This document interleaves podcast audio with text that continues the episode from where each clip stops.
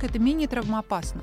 В идеале нужно бежать так, чтобы вдыхать через нос, выдыхать через рот. Моментально это сказалось на понижении пульса, потому что как только стал лучшим образом поступать кислород, сердце стало быстрее адаптироваться. Даже бег на дорожке, он все-таки тренирует сердечно-сосудистую систему.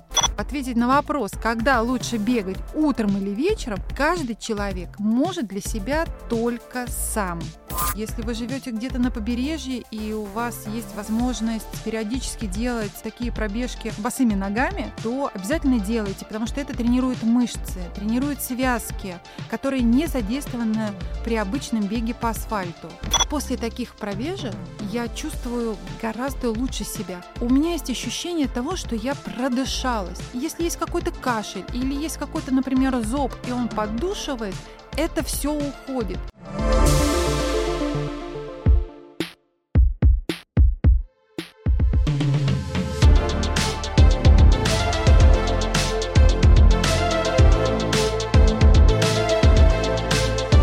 Всем привет! Это третий сезон подкаста New Runners «Побежали».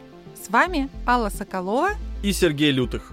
В этом выпуске мы поговорим о не менее важных вопросах, которые волнуют новичков. Например, в какое время суток и по каким покрытиям лучше бегать, и как правильно дышать во время бега. Мы думаем, что вы уже послушали наши первые выпуски «Как начать бегать» и основные ошибки начинающих, поэтому в этом эпизоде мы детально разберем, как именно нужно бегать. Ну что, побежали?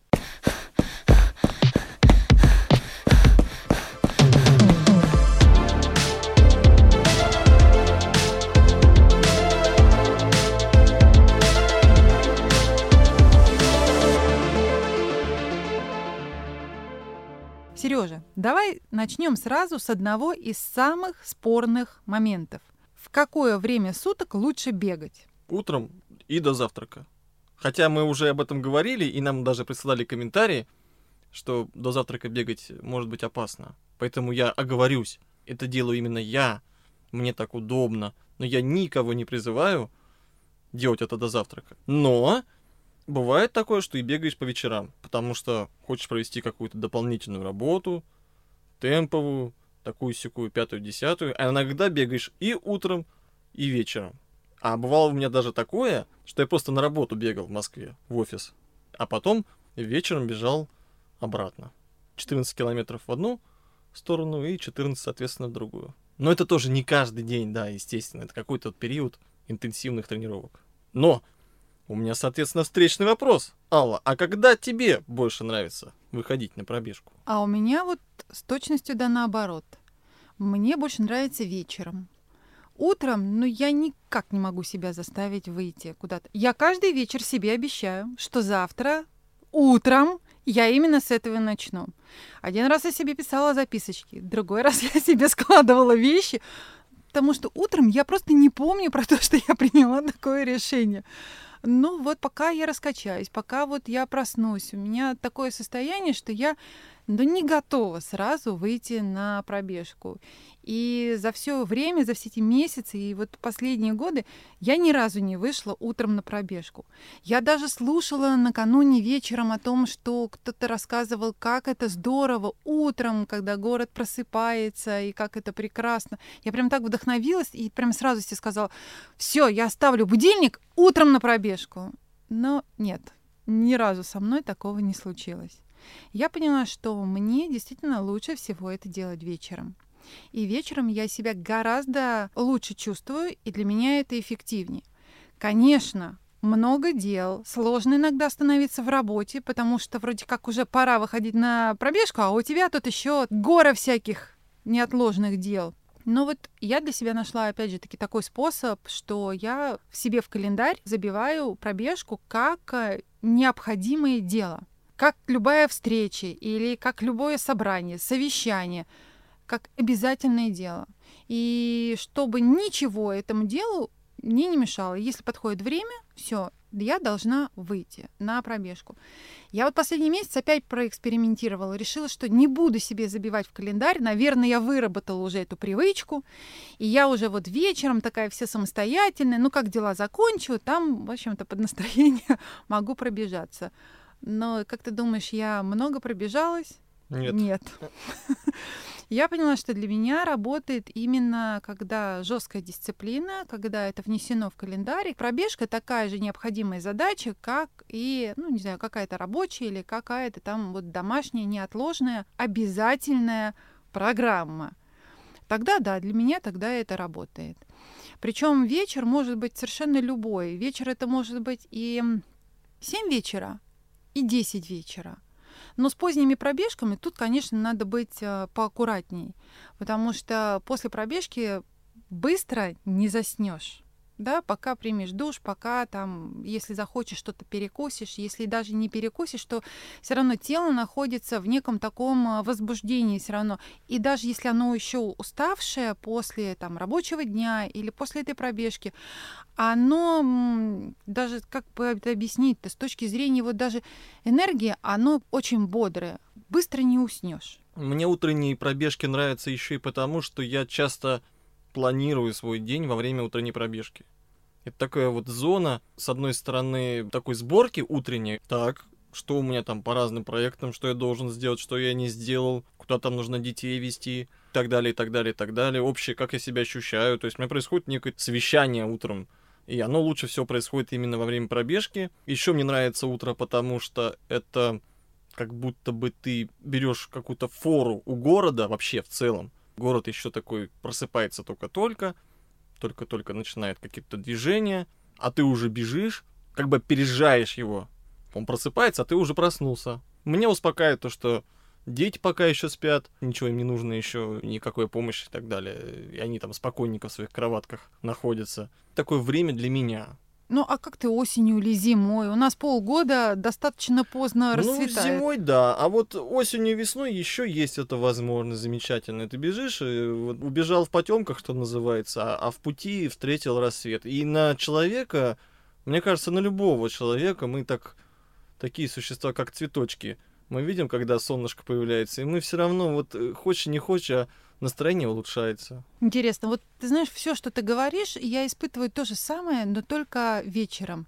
Я много раз наблюдала закат. И мне это очень нравится. Особенно если я нахожу, а я нашла такие места, где есть протяженная дорожка и где можно бежать и наблюдать, как садится солнце, как а, озаряется небо, как оно разливается разными красками. Это такое эстетическое красивое удовольствие. И я день свой планирую вечером, то есть, когда я выхожу на пробежку, вначале, конечно, в голове там, да, триллион мыслей, ах, как же так, я не успела сделать то-то, то-то, а все-таки я вот уже пошла, но когда все это успокаивается, то, знаешь, подводится такой небольшой итог дня.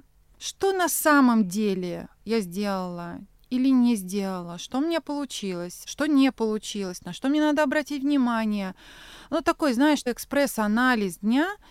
И тут же идет моментально простройка следующего дня наблюдая при всем при этом закат. Так описала, что очень, прям очень приятно тоже такое ощущение возникло от такого заката. И что самое интересное, что и в итоге-то нашего разговора выяснилось, что вы можете выбрать для себя, что вам больше подходит человеку, да, просто по его, не знаю, вот есть э, совы, жаворонки. Да, сейчас я об этом расскажу. Но я хочу что сказать, что на самом деле примерно четверть бегунов любят бегать утром так же, как и ты. А вот гораздо больше людей предпочитает все же бегать вечером. Это, как обычно, статистика, потому что я не могла не порыться в исследованиях, готовясь То к нашему выпуску. То есть мы в меньшинстве. Да. И ты, конечно, все правильно говоришь и все правильно делаешь, потому что ты прислушиваешься к своему организму, так же, как и я. И мы с тобой стараемся понять, когда нам комфортно бегать. Это не для всех будет подходить, Поэтому тут э, рекомендации тебе мне, наверное, очень сложно давать. Э, рекомендация, скорее всего, может быть только одна каждому человеку, что надо прислушиваться к своему организму. Потому что концепция сов и жаворонков, вот, о которых ты только что упомянул, не такая уж и мифическая. Это было доказано учеными, и даже в 2017 году трое американских ученых получили Нобелевскую премию по медицине за открытие молекулярных механизмов, которые контролируют циркадные ритмы. Но это как раз э, то, что мы называем биологическими часами. Поэтому ответить на вопрос, когда лучше бегать, утром или вечером, каждый человек может для себя только сам. Нужно учитывать те самые биологические часы, когда человек себя лучше чувствует, когда он бодрее, с утра или вечером. И нельзя оставлять без внимания вопросы, во сколько начинается рабочий день, может ли он себе позволить вечером уйти из дома или не может, какой образ жизни он ведет. Это все тоже играет а, большую роль. Да, нам приходится совмещать все на свете, и работу, и дом, и куча других забот, и внести сюда еще и регулярные тренировки, это очень трудно. Я бы сказал так, что вообще совсем начинающему бегуну стоит выбрать то время, когда он максимально чувствует прилив энергии. Вот максимально. То есть муки от того, что вы себя заставили встать раньше, муки от того, что вам хочется покушать, позавтракать, а вы, значит, заставляете себя идти э, на улицу, вот этих мук нужно избежать. В таком случае утром можно встать спокойно, позавтракать, какое-то время потупить, ну, мы все, бывает такое, ничего страшного, раскачаться. И э, выбрать то время, скажем, между э, завтраком и обедом, когда у нас еще вот максимальное количество сил для того, чтобы сделать свои первые тренировки. Я думаю, что это оптимально, потому что первые тренировки не будут занимать у вас ни часа, ни полчаса. Если это прям первая, первая пробежка, то больше там 10-15 минут все равно вы никуда не убежите. Ну, сил недостаточно еще пока что. А, но зато регулярно вы это делать сможете, потому что это не будет приносить дополнительных мучений. Вечером тоже тяжело, потому что работа работы, а вас еще могут пригласить в гости, в кино, в театр, детей там куда-то надо отвезти, или еще что-то нужно сделать, машину, сервис поехать. Ну, миллион всяких дел может быть, и вы забудете потренироваться. А человеку нужна регулярность на первых этапах. А По... ты знаешь, что ученые подтверждают твои слова, потому что есть ряд исследований, которые доказывают, что новые привычки лучше всего вводить именно утром. Да. Но я думаю, что просто надо понять, что утро утру рознь. И не утро такое, когда, значит, человек действительно привык вставать в 8 утра, а он заставляет теперь себя вставать в 6. Ну, это, для него это будет дополнительный стресс, и вообще будет ощущение, что бег это, это мучение. Это как раз про меня. Потому что утром невероятно хочется поспать. И встать в 6 часов, тем более на пробег. Я пробовала, честно скажу. Но это, это мучение. Я продержалась так неделю, очень мне хотелось все на свете проклясть и больше никогда к этому вопросу не возвращаться. Но стоило мне сменить время, и абсолютно ситуация изменилась потому что сон, он очень важен. Вот для меня сон прям практически на, на первом месте. Это период полного восстановления организма.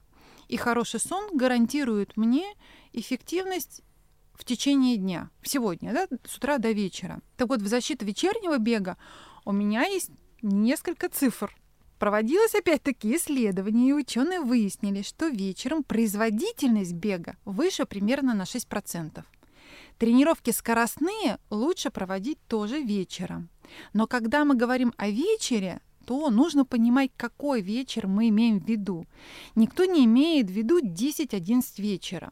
Потому что, опять же таки, после такой интенсивной тренировки очень сложно будет успокоить быстро организм. Имеется в виду, что эффективность наступает в интервал с 6 до 8 вечера когда до сна есть еще какое-то время, чтобы организм мог успокоиться и подготовиться ко сну. Нужно к этому подходить аккуратно и тоже избегать этих радикальных каких-то вещей. И совсем ломать свою, свой быт ради бега не надо, свой вот образ жизни привычный. Мы понимаем примерно, когда мы способны максимально что-то выполнять физически. Вот в этот период лучше добавить бег. То есть, если человек в это время находится где-то в офисе, не знаю, может быть, даже поговорить с начальником, сказать, а можно я на 15 минут отойду побегаю. Я не знаю, может быть, даже так можно сделать. И то будет больше толку, чем заставлять себя вставать там на, на 2-3 часа раньше, особенно если человек едет откуда-то издалека. Вот у меня брат ездит на работу полтора часа каждый день. Ну и что, куда ему там еще до этой поездки добавлять э, беговую тренировку?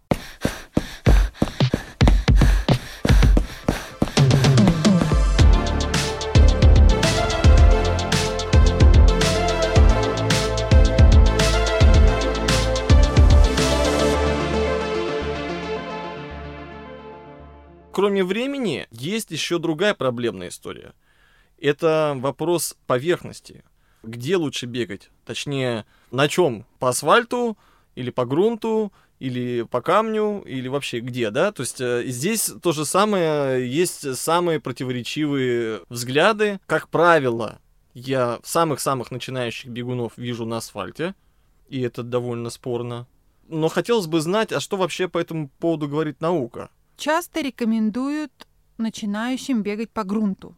Асфальт действительно жестковатая поверхность. Но мы всем понимаем, что большинство из нас живет в городе, и найти удобные площадки для бега по грунту – большая сложность. К тому же, если вы готовитесь к какому-то соревнованию, то нужно учитывать, что большинство из них все-таки там проводится на шоссе, на улицах города или там в парках. И это отнюдь э, не грунт. Поэтому готовиться бегать нужно все-таки по тем поверхностям, по которым вы планируете бежать соревнования. Если говорить о том, что было бы максимально полезно для вашего организма, то постоянное чередование поверхностей, по которым вы бегаете, и будут полезными. Потому что бегать только по грунту тоже не очень хорошо. Чередовать асфальт, грунт – самое эффективное – Возможно, пробежаться по траве босиком, возможно, по песку. Если вы живете где-то на побережье и у вас есть возможность периодически делать такие пробежки босыми ногами, то обязательно делайте, потому что это тренирует мышцы, тренирует связки, которые не задействованы при обычном беге по асфальту. Ну, в общем, полезно именно разнообразие.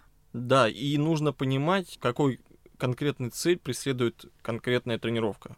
То есть, если вот человек начинающий бегун, и он хочет пробежать какую-то дистанцию длинную, ему нужно набегать какой-то объем.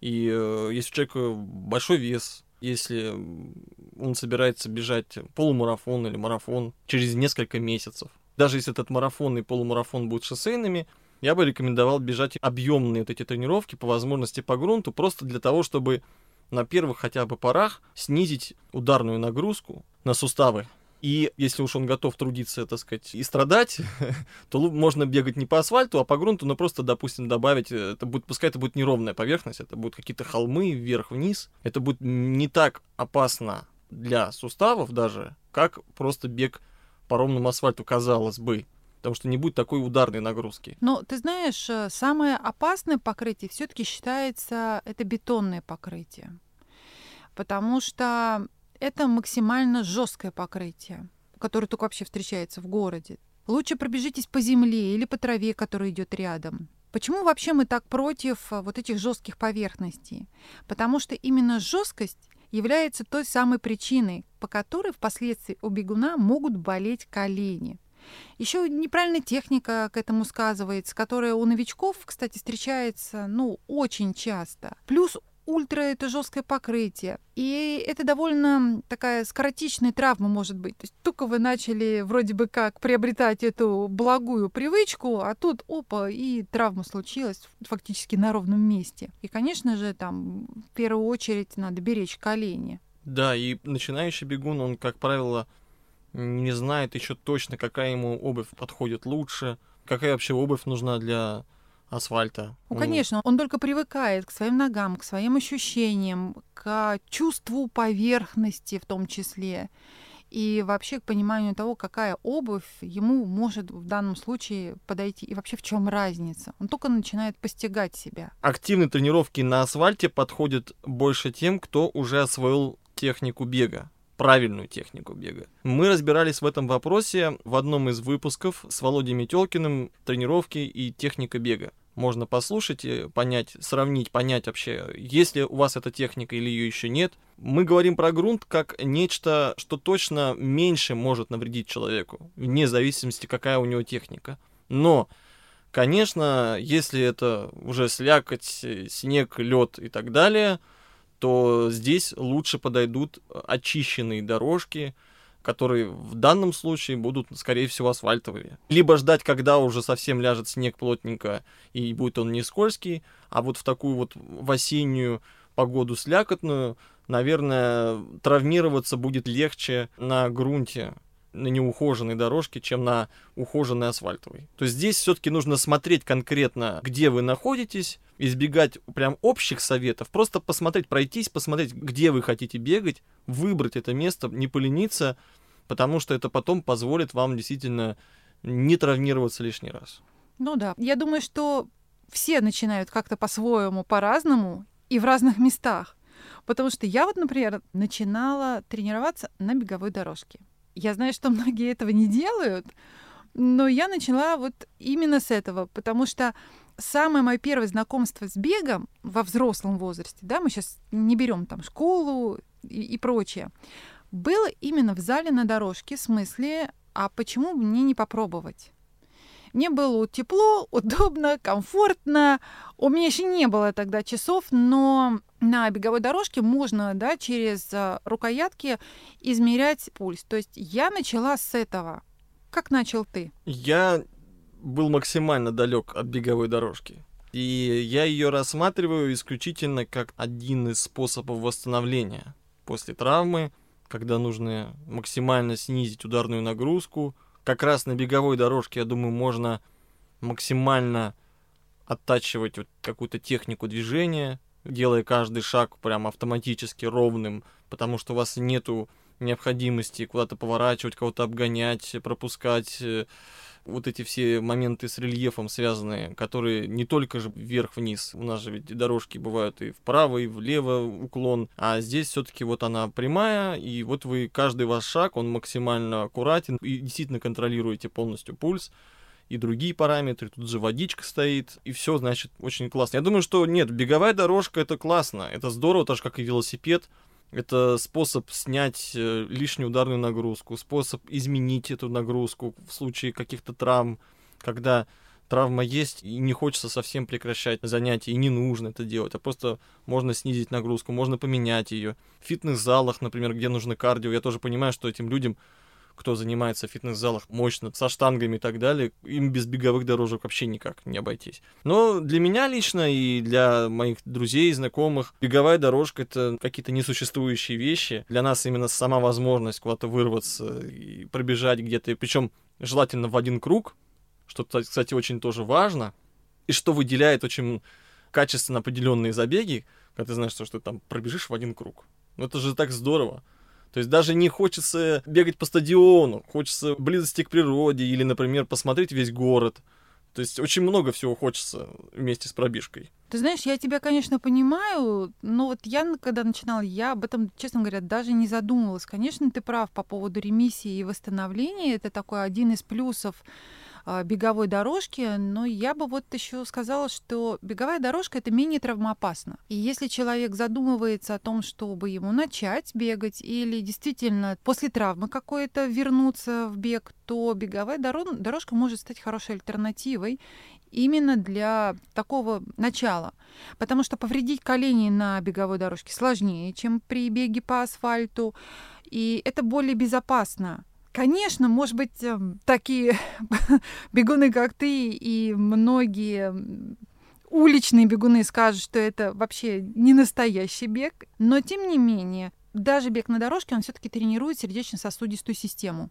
Он подготавливает организм к настоящему бегу в природных условиях, с сопротивлением воздуха, с другой совершенно отдачей от поверхности, по которой ты бежишь, с разными естественными уклонами.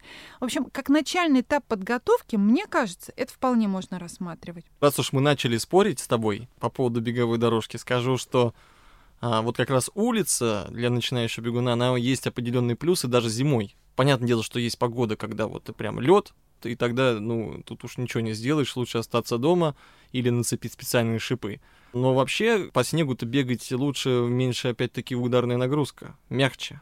Ну, по такому плотному снегу, когда имеется не по сугробам, а вот, как мы понимаем, когда почистили дорожку, но не до асфальта. Вот это самое лучшее вообще, я считаю, то есть тут э, никакую суставы не устают, раз, во-вторых, перегрева нет.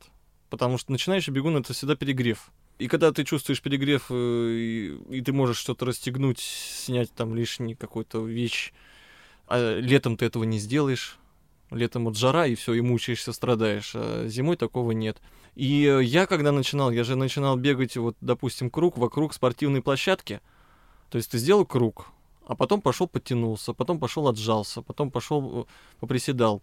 Вот у нас был недавно выпуск э, как раз с Метелкиным по этому поводу, и он говорил про важность общей физической подготовки. Я думаю, что для начинающего бегуна тоже вот эта необходимость обычных упражнений в самом начале, она тоже очень важна. Просто приседание, просто подтягивание, просто пресс, потому что организм еще не готов вообще к нагрузкам, нужны какие-то общие упражнения, вот. которые а в зале его настроят. Это делать гораздо легче. Тут Да. кто-то начинает, он приходит в зал, он может сделать разминку, сделать упражнения и побегать на беговой дорожке. Либо наоборот, беговую дорожку использовать там хотя бы минут 20 как разминка, а дальше пойти к силовым упражнениям для того, чтобы приводить свое физическое тело в тонус соответствующий.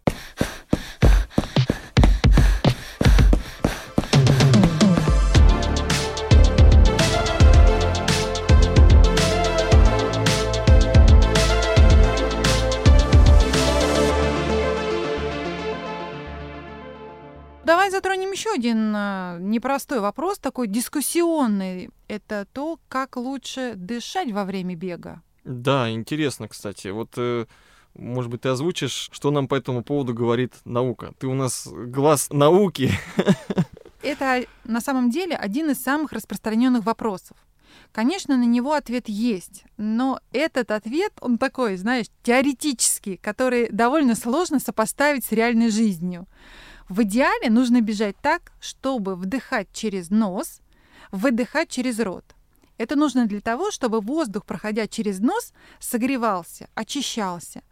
Это считается более здоровое дыхание. Конечно же, большинство бегунов, по-моему, дышат всегда через рот. И в этом нет ничего плохого. Если только не брать зимнее время, когда подобное интенсивное дыхание холодным воздухом может в некоторых случаях потом приводить к заболеваниям горла.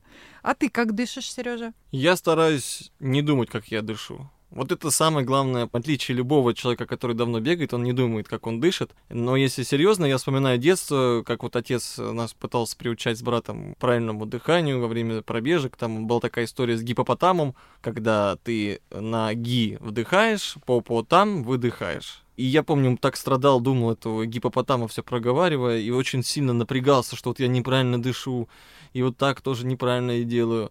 А сейчас вот э, я бы всем бы рекомендовал, ну, во-первых, когда ты начинаешь бегать, зачем тебе так бегать, чтобы прям сильно дышать? Тебе надо начинать бегать медленно и дышать так же, как ты привык дышать при ходьбе. То есть спокойно, глубоко, не сдерживая себя, не заставляя себя там какими-то формулами. Привык человек, например, ну, ну, ну дышит он ртом. Ну, конечно, надо лечить э, эту проблему, да, то есть, может, у него там какой-то геморрит там еще, ну, какие-то хронические там, может быть, заболевания, да, или человек, наоборот, привык, что, значит, он всегда за закрытым ртом ходит там, да, то есть э, заставлять себя тут сразу ломать себя, э, это не нужно. Начинаем бегать медленно, поэтому дышим, как всегда. Дышим так, чтобы можно было разговаривать с другими людьми. Дышим так, чтобы не чувствовать себя какое-то вот напряжение дополнительное. Ровно, аккуратно. Вообще, все говорят, сходятся уже на том, что нужно дышать и носом, и ртом. Ну, знаешь, я бы тут вот объяснила еще такой момент, что бег это деятельность, связанная с потреблением большого объема кислорода. И при дыхании носом мы не всегда можем вдохнуть тот объем, который нам нужен для поддержания скорости. Поэтому так или иначе все постоянно переходят на дыхание ртом во время бега. Но если на улице мороз, это действительно может э, отразиться на здоровье. Ты вот бегал зимние трейлы. Как ты дышал в минус 30? Я дышал через баф. Использовал как раз вот эту камеру для нагрева. Подожди, но ты дышал ртом? Ну, вообще, я вот больше люблю дышать носом. Почему? Потому что мне кажется, такое вот личное мое предубеждение, что если я дышу ртом, то как бы мой мозг не насыщается достаточно. То есть мне кажется, что я когда дышу носом, то у меня как-то лучше работает мозг и мысли, так сказать, все остальное, и вот как-то вот на это на, на, настроен. А вообще у меня есть такое разделение некоторое, я не думаю, как я дышу в обычном режиме, а если у меня работа, то я стараюсь дышать максимально активно, и ртом, и носом, и, так сказать, была бы возможность, и ушами бы дышал.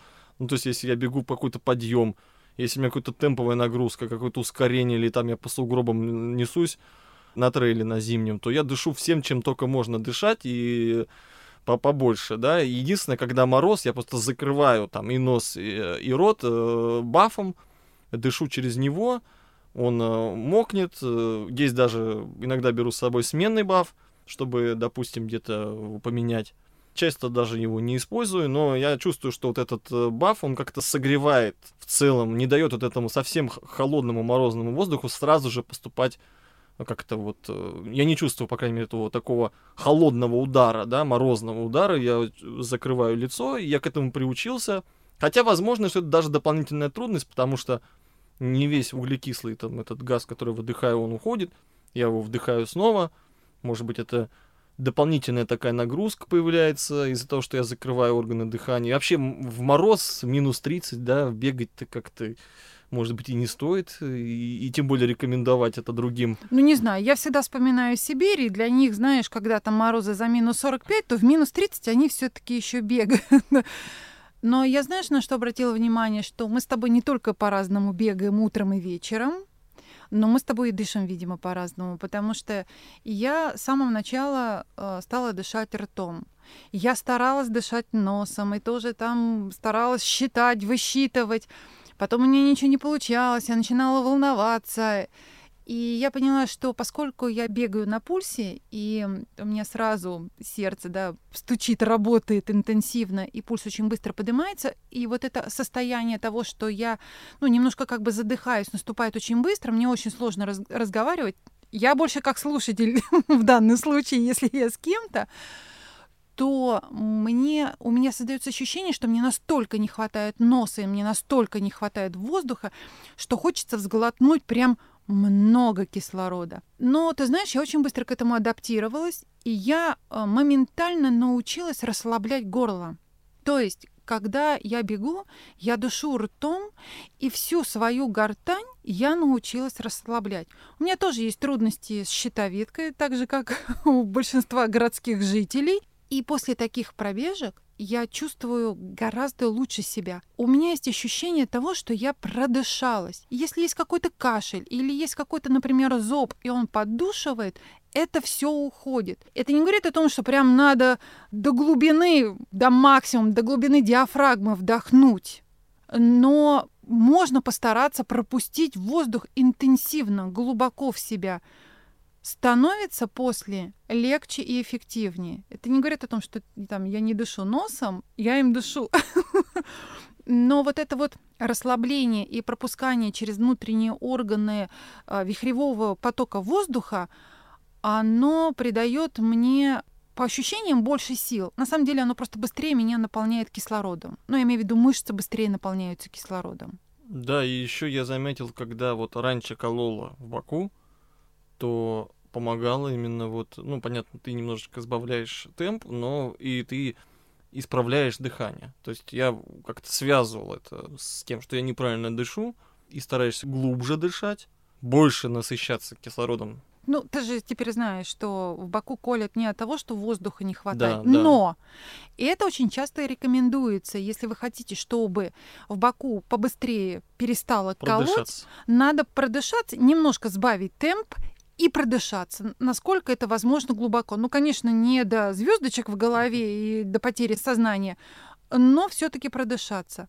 А что ты скажешь насчет еще одной рекомендации? Согласовывать ритм дыхания с ритмом бега. Ну, например, выдыхать на три шага, вдыхать на два и так далее. Я думаю, что когда это идет высокоинтенсивная нагрузка, тогда это сравнимо с тем, когда ты работаешь со штангой или подтягиваешься. И тогда действительно каждое движение ты сопровождаешь дыханием. Э, я это могу прям точно вспомнить по ощущениям, когда ты бежишь по сугробам. Там я действительно как со штангой работал. То есть ты прям... То есть ты стараешься, мобилизуешься на каждое движение, делать с максимальной энергией, а это, конечно, нужно делать сообща, то есть вместе с дыханием, всем телом. Это по-другому у нас не, не работает организм. Ну, ты как... сразу к этому пришел или как это? Потому что я еще такого не пробовала. Это опытным путем, когда начал делать, сравнил с вот элементами, когда ты выполняешь какую-то тяжелую силовую работу. А когда мы выполняем любую силовую работу, у нас всегда любое движение сопровождается дыханием. Глубоким выдохом, я бы тогда сказала, не только вдохом, Да, да? и вдохом, и выдохом. Конечно, когда там речь идет про подтягивание или там работать со штангой, тут важно просто дышать, потому что многие забывают, там, ну, кто вот только начинает, начинают тягать и не дышат, да, то есть э, и тренеры говорят, нет, ты дыши, потому что, ну, это же все равно тебе нужно это делать. Это не означает, что ты там вот на время выполнения упражнения там забыл про кислород. Дыши, выдыхай, вдыхай, вдыхай. Это, Сережа, как раз про меня история. Потому что я регулярно забывала дышать в самом начале. Сейчас я себе прям, знаешь, такую прям напоминаловку поставила в голове. У меня даже есть специальные движения, которые регулярно, к которым я возвращаюсь для того, чтобы напоминать себе, что надо дышать. В моем случае это все связано с интенсивной напряженной работой. И я ловила себя на мысли, что от э, такого напряжения я перехватываю, пережимаю дыхание, и свожу его к минимуму, и, ну и внутри, да, создается такое вот напряжение. И когда я начинала бегать, это сложно давалось, э, ну, с точки зрения дыхания, пульса и прочего. И я стала ловить себя на, на таких моментах, что я не то что не дышу, я затаиваю дыхание, набираю воздуху и умудряюсь там сделать, да, там десятка, десяток шагов, и потом вспомнить, что, ах, да, надо же как-то вот еще подышать, ну, в общем, когда тебя прижмет, тогда и дышишь. Это действительно такой момент, кто-то сталкивается, кто-то не сталкивается с этим. Но следить за своим дыханием нужно обязательно. Мне на первоначальном этапе, когда я это обнаружила, очень помогла йога. Я не фанат прям статических упражнений, потому что я человек энергичный, и долгое время пребывать в статике для меня утомительно. Мне становится скучновато. Но я сама с собой договорилась о том, что мне это нужно сейчас, потому что мне нужно научиться и вернуться к нормальному дыханию, так как это было раньше. Ведь привычка перехватывать дыхание, она формировалась ну, какое-то время, которое я даже не осознавала, даже не могла понять, сколько этому, но это же крепко вошло. И вот йога за, по-моему, 2-3 месяца помогла мне все время вспоминать о том, что нужно дышать, нужно дышать во время упражнений. И дальше опять, перейдя на ходьбу и на дорожку, я стала себе все время об этом напоминать. Результат не заставил себя ждать моментально это сказалось на понижении пульса, потому что как только стал лучшим образом поступать кислород, сердце стало быстрее адаптироваться. Даже самое не надо бояться перехода на шаг а, с бега. Хотя, вот я про себя лично скажу, что я себя приучал не переходить на шаг на первых э, этапах. Вообще, собственно, до того, как я трейлом не занялся, по этому поводу много мемов, э, да, что такое горный трейл. Просто ходишь по горам. Нет, я бегаю. э, Вот, да, то есть все подъемы, там многие подъемы, по крайней мере, поднимаются пешком. Но вот я на, на равнине я себя приучал именно бегать. Бегать, бегать, ни, ни в коем случае не переходя на шаг. Но на самом деле этого не нужно делать. Это, опять-таки, дополнительный стресс. Во время бега чувствуешь, если задыхаешься, можно всегда остановиться, можно перейти на шаг. Лучше даже перейти на шаг, чем просто остановиться. Отдышались, восстановились, опять побежали. Это не возбраняется, действительно дыхание имеет ключевое значение для тренировки. И это очень тяжело людям, которые только-только начинают, первые делают свои шаги. В общем, друзья, дышите как хотите, лишь бы вам было комфортно бежать.